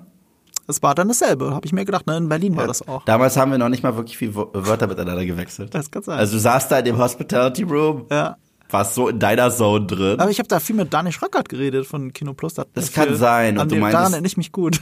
Äh, und ich meinte noch, ich habe einen Han Solo Quiz und du, aha, lass mal sehen. So, also, also ja. du warst da schon so richtig hochnäsig. Was? Wieso hochnäsig? Warst du ein wenig wieso ist, damals? Wieso ist das hochnäsig, wenn ich nein, mal nein, sehen nein, will, was nur, du gemacht hast? Nur, nur die Art und Weise mir gegenüber. Aber es war süß. Also, wie gesagt, ich habe dich dann ja besser kennen und lieben gelernt. So ist so. jetzt aber ein bisschen, also, fuck off, Mann. Aber, aber, äh, ich habe einfach nur ein Titbit aus dem Interview, was super ist. Und ja? das ist auch, wurde auch ab und zu geteilt. Habe ihn einfach, als ich ihn gesehen habe, gesagt, I love you. Und dann habe ich meinen Kopf mhm. hingehalten und auf mein Ohr gezeigt, ja, ah, I know. So wie so. du jetzt antwortest, wirkt es aber ziemlich gelangweilt. So, nein, nein, nein, nein, nein, muss ich die Scheiße noch sagen? Nein, nein, nein, nein, er wusste es ja noch nicht. Also er fand das, er fand das wirklich lustig. Mhm. So. Das, ist, das ist mein Lieblings-Comedy-Moment in dem Film. I hate you, I know. Ja. Ich mag das. Ich weiß, ich, ich habe neben dir im Kino gesessen, da waren wir schon bessere Freunde. Ich habe yeah. neben dir im Kino gesessen und du hast ja wirklich die Augen verdreht. Du hast diesen oh, scheiß Moment so gehasst. Ich ja. mochte den. Aber äh, ich, ich fand ja Auden Ehrenreich gut als jungen Han Solo trotzdem. Also ich finde, der hat so diese Mannerisms von Harrison Ford voll drauf. Komplett mit dem Finger zeigen, die Stimme. Er macht wenig verkehrt. Ich, ich, ich habe nur ein Problem. Es gibt zwei, finde ich, auf der Welt, die besser geeignet gewesen wären. Nur vom optischen Hauch her. Äh, nämlich der Baby Driver Darsteller Ansel Elgort auf jeden Fall. Der war mein Favorit gewesen. Der war auch einer unter den letzten fünf oder so. Der wäre jetzt beinahe geworden. Und äh, ehrlich gesagt, der junge Shia LaBeouf, aber ich glaube, da war er schon zu alt. Aber ja. der sieht halt aus wie Harrison Ford. Es ist halt einfach so. Und es gibt natürlich diesen einen berühmten kleinen Darsteller, der mal Harrison Ford in Jung gespielt hat in einem Harrison Ford-Film, der halt aussieht wie Harrison Ford und perfekt nachmachen kann. Den gibt's halt auch, aber der macht das auch immer so satirisch ein bisschen. Also ein bisschen zu viel. Deswegen verstehe ich, dass der es nie geworden ist. Aber äh, ich verstehe auch, warum Fans sich die Videoclips anschauen von dem und sagen, oh, er wäre doch der perfekte Han Solo gewesen. Ey, in der deutschen Synchro funktioniert es übrigens besser weiß nicht, hast du jemals Solo dann nochmal auf Deutsch gesehen? Nein. Weil die äh, Synchronstimme von ihm in diesem Film klingt genau wie die Synchronstimme von Han Solo, also von Harrison Ford äh, in, die, in, den 70ern und 80ern. Okay. Das ist halt krass. Du, du guckst den Film und denkst, okay, jetzt ist er noch mehr Han Solo in der deutschen Synchro wegen der Synchronstimme nur, was das ausmacht. Naja, also bei Ellen Eric war bei dir auch ein bisschen reservierter. Wie hat er auf das Quiz reagiert? Er war total süß. Ja. Aber äh, er hatte auch mega Bock. Du hast gemerkt, er war nervös. Er war nervös. Ja, nervös war, halt. Das trifft's besser. Er, er ja. war nervös für einen Star Wars Film Werbung ja. zu machen, weil das ist nicht das, was er das ist nicht das, was er gewohnt ist, genau, so überhaupt genau. nicht. Und äh, ja, es ist ja auch schade um ihn, dass er danach so ein bisschen wieder aus dem Mainstream schnell verschwunden ist. Mhm. Aber ähm, er, er hat schon gewirkt, dass er der Bock, aber es wäre halt ein bisschen nervös, was normal ist, wenn du auf einmal, weißt du, du bist in einem Coen Brother Film. Ja. Äh, was schon eine große Nummer ist, ja. aber das war der Hail Caesar war einer der obskureren ja. und kleineren Coen-Brüder-Filme, obwohl der Cast gigantisch war. Aber da machst du nicht so gigantische Pressetouren. Vielleicht hockst du da mal in Cannes äh, auf einer Presse, aber mit, auch mit dem ganzen mhm. Team. Das ist ein Ensemble. Aber Solo, er spielt den Leading Man. Mhm. Sein, äh, sein Charaktername ist der Name des Films. Mhm. Und dann ist es auch noch ein Star Wars-Film. Mhm. Da verstehe ich, dass du nervös bist. So. Und, äh, der ähm, Erfolg oder Misserfolg des Films wird es nicht besser gemacht haben mit dieser Nervosität. Ja, nee, ne? überhaupt nicht. Weil das wird man jetzt auch ihm anlassen, wo es natürlich nicht seine Schuld ist. Ähm, aber er war hat ja geglänzt in einem Kornbrüder-Film. Und du mhm. hast noch einen Namen aufgeschrieben von einer Darstellerin, die ich finde, beim Oscar übergangen worden ist für ihre Rolle in einem Coen-Brüder-Film. Haley Steinfeld. Oh, das wollte die wurde hart Part, übergangen. Das wollte ich eigentlich im Part 2. Äh, Wolltest du was Emotionales in Part 2? Ich habe irgendwie auch ein paar Sachen, habe ich mir gedacht, das ist für Part 2. Ich dachte, Geschichte. wir machen jetzt langsam ein Wrap-up und gehen langsam. rüber in Part, weil sonst habe ich nicht mehr so viel Material. Äh, du, du hast ey, äh, verblüffend viel von deiner Liste, äh, mehr als die Hälfte sogar schon verbraten, aber meine Liste ist zwar kleiner, aber ich könnte über jeden sehr viel länger reden. Ich würde gerne eine Sache noch zum Abschluss, damit wir auch eine Bitte. emotionale Geschichte hier haben und als Ausblick darüber, was uns vielleicht noch im zweiten Teil unseres Promi-Specials erwartet, möchte ich eine meiner Lieblingsanekdoten erzählen. Die habe ich hier oder da schon im Podcast mal erzählt, aber ich glaube nie ganz. Und jetzt gibt es ja auch den Kontext, weil wir machen jetzt einen Zirkelschluss zu Mark Hamill. Mhm. Ähm, mein, Interview, mein erstes Interview war Mark Hamill, aber mein erstes inoffizielles Interview war John Rhys Davis. Hm. Das hast du schon mal erwähnt. Er ne? hat da mitgedreht. Er war auch voll in Kostüm. Es war auch seine fucking Mittagspause. Und was er gemacht hat, ist, er hatte, glaube ich, ein fünf oder zehn Minuten Interview mit äh, Michi Obermeier von der GameStar. Also ich war mit ihm zusammen in London, war eine gute Zeit. Grüße Michi. Und ähm, und die hatten ein gutes Gespräch. Und es war auch cool, ne? John Rhys Davis hat. Nee, warte mal. Haha, nee, das war schon. Jetzt pass auf. Das Interview, es ging natürlich um, um Star Citizen und dann war es vorbei. Und wir saßen einfach noch da. Kameras waren aus. Wir saßen in diesem großen Raum, in der Halle, in der sie Smaug gedreht haben, in der sie Planet der Affen gedreht haben. Um uns herum nur ganz wenige Leute, die noch gearbeitet haben, alle Mittagspause hatten.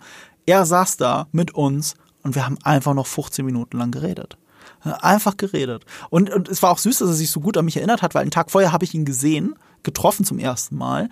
Und erinnert, natürlich erinnert er sich an mich, aber wir hatten ein ganz kurzes Gespräch, wir haben so ein Foto geschossen, das habe ich auch auf Social Media gepostet, das habe ich an der Wand hängen, eines der wenigen Promi-Fotos, die ich auch an der Wand hängen habe, weil ich mache nie Promi-Fotos, aber wir hatten halt so eine große, größere Interviewrunde, auch mit Chris Roberts, dem äh, Game Director, Spielelegende, der Star Citizen macht oder hinauszögert.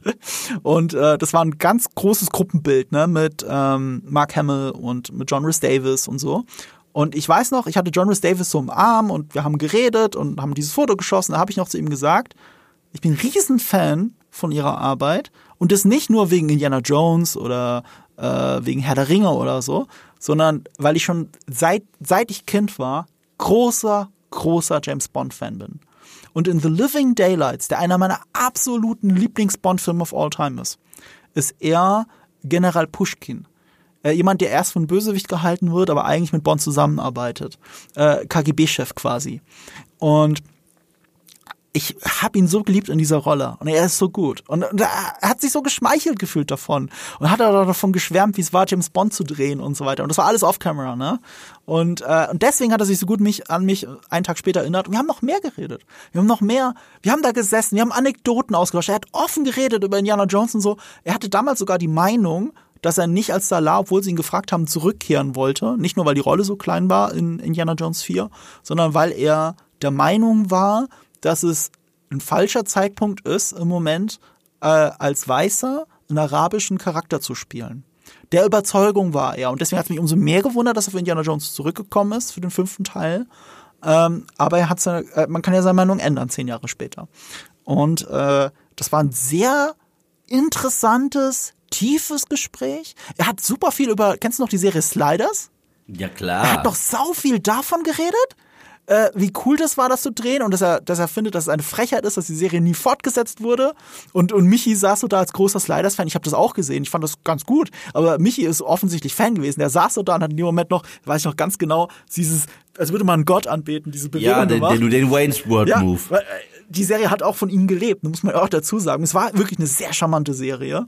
Ähm, und, und das war so schönes, tiefes Gespräch. Und wir waren da in so einem Modus, wo wir halt geschwärmt haben von Sachen, die er schon gemacht hat, von der Schauspielerei, von der Arbeit als Schauspieler.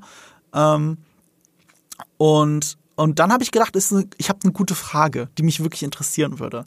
Na, also wie gesagt, es war 2015 und ich habe ihn gefragt, es gibt das Gerücht, dass Christopher Lee, Sir Christopher Lee, äh, der ja Saruman gespielt hat, ähm, und auch in einem Bond-Film den Bösewicht gespielt hat, den Mann mit der, mit der, mit der goldenen Kanone, also Man with the Golden Gun. Ähm, aber wie hieß der nochmal auf Deutsch? Nicht äh, goldene Kanone natürlich. Also Ich weiß nicht, wie auf Deutsch hieß. Ich kenne nur The Man with the Golden Man Gun. with the Golden Roger Gun. Moore aber auch. Ja, genau, ist Moore. Und ähm, ich habe ihn gefragt, stimmt das Gerücht, dass Christopher Lee einer der wenigen Menschen auf der Welt ist, der Elbisch fließend sprechen kann? Das hat zwei Gründe. Das eine ist, er ist ein unglaubliches Sprachtalent. Er kann sechs oder sieben Sprachen fließend. Er hat sich teilweise in deutschen Filmen auch selbst synchronisiert, wenn ich das richtig weiß.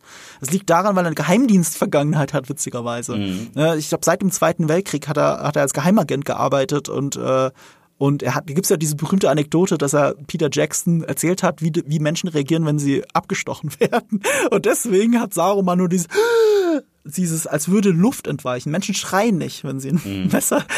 Und Peter Jackson das so schön, äh, sagte das doch in diesen Featurettes zu Herr der Ringe. He seemed to have first-hand knowledge and I didn't question that. Oder irgendwie sowas, ne? Also es gibt viele Mythen, die sich um Christopher Lee ranken und einer davon ist, dass er ein riesen, riesen, riesen Herr der Ringe Fan war schon der Bücher. Er kannte auch J.R.R. Tolkien persönlich. Und deswegen, weil er eh schon Sprachtalent war, soll er Elbisch fließend gesprochen haben. Und dieses fließend Sprechen soll relativ, zumindest war das mein Wissensstand, äh, selten sein. Ne? Also lesen, sprechen, gibt's viele. Aber fließend damit kommunizieren können in Elbisch ist nicht normal. Und er soll auch so ein inoffizieller Consultant bei dem Film gewesen sein. Leute haben ihn dauernd gefragt, wie man Sachen richtig ausspricht. So. Das sind die Sachen, die sich, diese Mythen, die sich um ihn herum ranken, wenn es um Herr der Ringe geht. Und dann habe ich gedacht, ah, da frage ich doch John Rhys Davis, stimmt das, dass er Elbisch fließend sprechen kann? Und John Rhys Davis hat eine der geilsten Antworten gegeben, die ich jemals in irgendeinem Interview gehört habe. Er hat gesagt, ich war mit ihm in Frankreich bei der Premiere von dem Film, ich war mit ihm in Deutschland bei der Premiere von dem Film, ich war mit ihm in Russland in der Premiere von dem Film. Und in jedem Land hat er jedem Journalisten fließend in deren Muttersprache die Antworten gegeben. Ich weiß nicht, ob er Elbisch fließend sprechen kann, aber ich bin mir ganz sicher, wenn wir eine Premiere in Mittelerde gehabt hätten, hätte er auf Elbisch geantwortet. Das ist geil. Und das war so eine geile Antwort, die er einfach aus dem Ärmel geschüttelt hat. Ich kriege richtig Gänsehaut, wenn ich drüber nachdenke. Und jetzt kommt der tragische Part dieser Geschichte. Das war im Sommer 2015, vielleicht sogar September schon. Und wir sind einen Tag später in den Flieger gestiegen. Und dann gab es die Breaking News, dass Christopher Lee schon vor einer Woche gestorben ist, aber man hat es jetzt erst erfahren. Wir haben da gesessen, zu dritt, in einem sehr privaten Moment in seiner Mittagspause, statt dass er irgendwo in den Trailer gegangen ist, haben wir nur zusammen philosophiert über Gott und die Welt. Und er hat über Christopher Lee geschwärmt. Und da war er schon tot und wir wussten das nicht. Und er wusste es sicherlich. Nee, er wusste es nicht. Ne? Naja, also die Familie hat das noch ganz privat rausgegeben. Ich glaube, man hätte es ihm angehört. Und es, weil, vielleicht ist es ein interessanter Aspekt, vielleicht hast du recht, vielleicht wusste er es wirklich schon. Aber ich glaube, die haben das wirklich erst eine Woche später überhaupt rum, das wäre uns früher geleakt, glaube ich. Ähm, also die Familie hat es sehr spät bekannt gegeben. Aber dieser Gedanke lässt mich nicht los, dass wir so ein schönes Gespräch mit First-Hand Knowledge zu Christopher Lee hatten und er war schon tot und wir wussten es nur nicht. Sein Freund John Rhys Davis wusste es nur noch nicht zu dem Zeitpunkt. Und das habe ich mir immer so ein bisschen im Herzen bewahrt. Das ist echt eine starke Story. Und mal gucken, ob wir sie toppen können im zweiten Teil unseres Promi-Specials. Wir geben alles. Wir können ein paar Teaser, ein paar Namen können wir ja sagen, ne? Nur als Teaser für nächste Woche. ja, Ähm, nächste, äh, nächste Woche, also ich kann teasern äh, Brie Larson, Peter Jackson, äh, Sam Raimi, Hugo Weaving, Haley Steinfeld, Äh, jetzt muss ich bei mir gucken. Stephen Lang. Hoi. Äh, Christoph Walz. Jared Leto. Und James Gunn. Wenn das nicht eine erlesene Runde ist, dann weiß ich auch nicht. Wir reden nächste Woche darüber. Äh, bleibt uns gewogen, abonniert uns gerne und äh, damit ihr das erstens nicht verpasst, aber zweitens, wenn ihr uns auf Spotify abonniert oder ihr abonniert habt, da könntet ihr auch noch in der Kommentarfunktion uns von euren Promi-Begegnungen erzählen. Die veröffentlichen wir da gerne auf Spotify. Bleibt uns gewogen. Äh, wir reden gleich weiter.